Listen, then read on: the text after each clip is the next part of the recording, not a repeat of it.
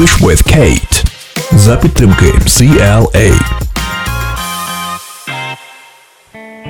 Hi everyone, and it's Kate from CLA.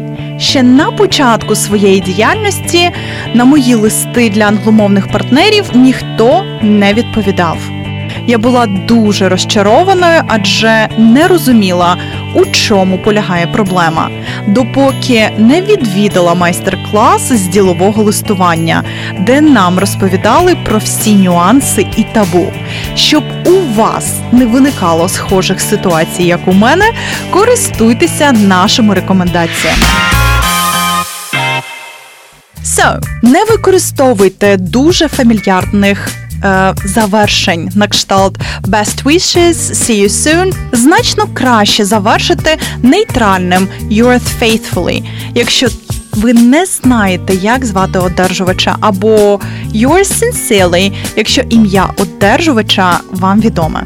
Запам'ятайте, що в офіційному листуванні будь-які скорочення це табу, навіть якщо ви дуже знайомі з вашим партнером. Уникайте негативних повідомлень одразу після привітання.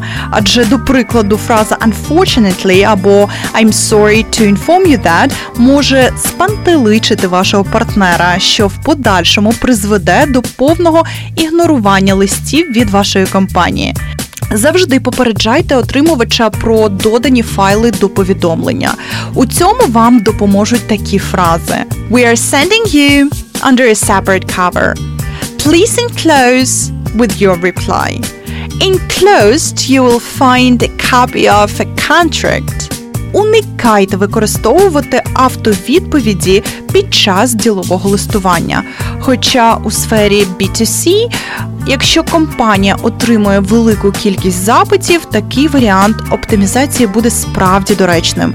Проте пам'ятайте, що звертання на ім'я важливий психологічний момент, що наблизить вас до плідної співпраці у майбутньому.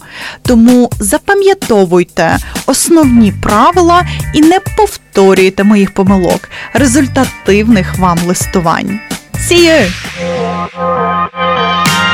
English with Kate. За підтримки CLA. Інформація звучала на правах реклами.